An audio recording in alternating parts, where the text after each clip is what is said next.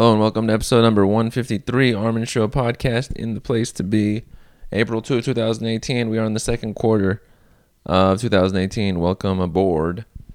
Glad to have you on here. One thing I want to mention on this episode, even if I've mentioned it be- before, is doing things one at a time. Don't need to do everything all at once. Don't need to think about everything all at once. The main thing to do as a person is what's this one thing I want to do? Let's do that. Or what can I do to start doing that? Or what puts me in a good position to do that? And then handle just that thing. Or just the beginning of that thing. Little small stuff.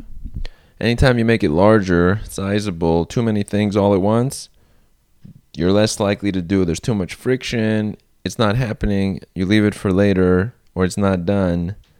That's not good. That's like the brick by brick building a wall concept. Glad to have all the listeners on here. It's nice to have various listeners to the show. It shows in the statistics. I hear from some of you after listening, which is nice and quite cool because then it's I'm not just speaking to a blank world, but I never view the world as a blank world. But when it's also represented by information and data, that's cool too. now, other than building things one by one, I want to discuss a separate topic. I hope you enjoyed, by the way, the guest episode with Titan. Wonderful stuff there. He brought us into some of the stuff that's popular with youth today gaming, competition. Obviously, activity in sports has been popular with people for a long time. But electronic gaming has only picked up the last 20 years, really, and the last five years p- publicly with big numbers. And it will continue to have large viewerships and advertising and competitions and prizes, things of that nature. So it's nice to connect with those. Titan, very calm individual, thinks through what he's saying and also competitive. Calm and competitive. The two C's of Titan. Onward we go. Now, this one, we do not have a guest. It's me. So my guest is the other thoughts of mine in this one. What do I want to represent on this episode? The concept here is never let yourself get into the headspace where you're not efficient. So, let's say something happens to you during the day. You could react to it in with sadness or anguish or uh, less focus or whatever in ways that you cope with it but that makes you less efficient. Okay but actually what's going to get you moving forward is continuing forward. So the main thing to not lose is your momentum your effort that's it if something occurs and it's not good, all right, then it's on the path. You include it to the set, great. But don't let it diminish your energy or momentum. Because now, let's say, for example, the analogy to this is you get sick for a while and you're not running and you don't use your leg muscles while you're sick. Well, now it's a double loss even when the sickness goes away, now you go to go running and you are less able to run. There's obviously more extreme examples of this, but you lost another thing during the time. This is what you want to avoid. Let's say you're sick, maybe still go for that run. Maybe do a lighter run. Don't change so much in extreme response to what happens. You want your flow to continue unless you're completely immobilized and just stuck. You're right there. You're in a trapped cage, locked down, can't move, which is when your instincts will kick in and you'll respond with good old evolution built into all of us. Other than that, you want to keep rolling so the momentum never lets up. It's like a train, and you don't want that train to slow down much let's say a bug hits the windshield of the train. The train could wait for the next stop to clean the windshield, Maybe it has a thing where a person can slow down and a person can clean it from the front. I don't know. I'm trying to make an example here. What you don't want to do is stop the train prematurely, even before the next stop, to clean that off. Unless it's drastic, like window crash, the air going through the train is messing up the dynamics, the aerodynamics. Other than that, you want to keep rolling. You won't be as effective, slightly, but it's way better than if you the whole train stops. So this is almost a message about not letting your whole train stop, letting maybe a little piece not be there. Maybe it's not as effective, but you don't want the whole thing immobilized. That is a heavy loss. And then you have to catch up and build up your momentum again, which takes a lot. Like when you're running, you run, run, run. When you stop running, getting back running is quite an effort. Cars even do this. If you notice mileage, when you're countering the forces of friction from a stop, stop and go traffic is the worst because of that. You're always fighting against that terrible friction. But going from 60 miles an hour to 70 miles an hour, not a big deal. Cars are great at that. We are great at that. Almost all, all organisms are great at that. So work with the physics of the world by not letting your momentum fly away. Yeah.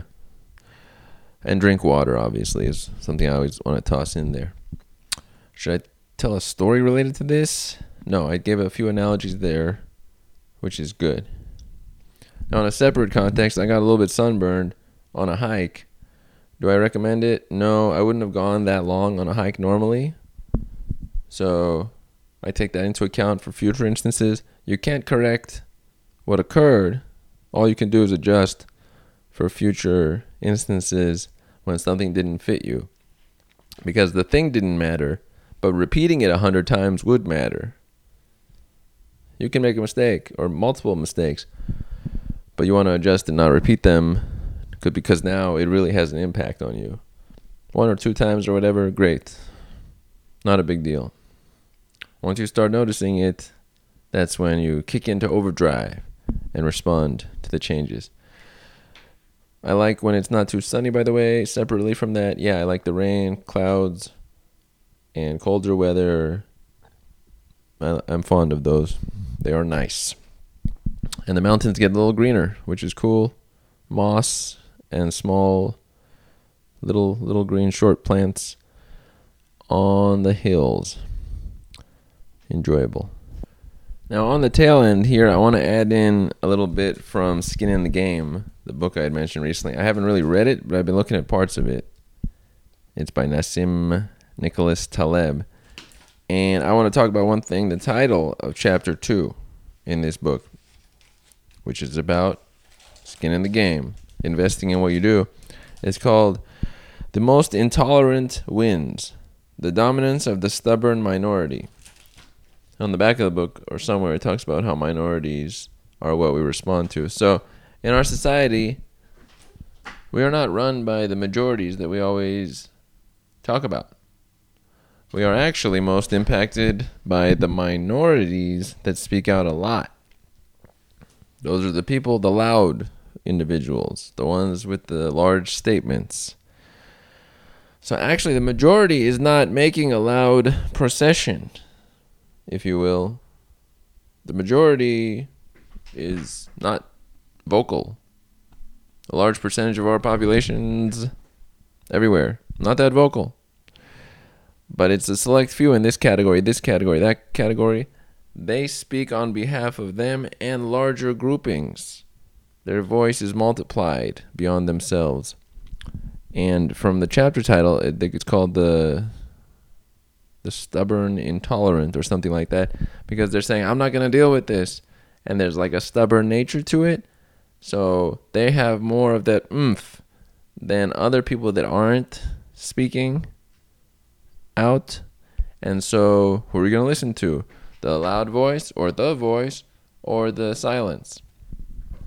Silence is not going to be turned into a video or a news article or a who knows, a message. There's nothing to do with it. It just existed. But the loud thing, you can turn that into a popular content that is shared. So that's where it goes to. Why did I bring this up? Well, I feel like it's pretty accurate. The majority is not so loud. And also, it's saying if you have a thing that you feel, one, that's you. That's you representing yourself. Go speak it out there. I know some people who have different interests in a specific category, and they go talk about it. And either they'll get some alteration happening in society in some form, or maybe at some point they'll figure out like, oh, maybe this this was valuable to message about, or it wasn't. Whatever it is, you feel it after a while. So you might have a feeling, I want to do something. Then you do it, then you can get a feeling, was it worth doing that? Did I get a message across? What came out of it? But you don't know that until you try. So you're getting results, informatively at least, to yourself. So that's why that group will always be more represented. Vocalization is much more able to be connected with than lack of vocalization, the alternative. And I'll close it there. I should probably read into the book when applicable. I will get more into it. It's got some great content. This one and another new book. There's so many books. So I guess I am back into the book interests. Never quit the things that matter to you because one day, this is a key one I mentioned. If you quit the things that matter to you because of some short term life thing, you're the one who has regret later. Nobody else. Everything else moves along, and you're just left feeling like, wait a minute, I could have done this, this, this, and this. And that's the worst feeling because you cannot return to that time. Let others, let, let it be outside that people are like, oh, how dare you, this, that. That's fine. But don't let it be internal that you didn't do something you wanted to do. It's the battle. It's the battle you must not allow yourself to lose. All right. I'll close up the episode here. This has been episode 153. Armin Show podcast in the building, and we are out.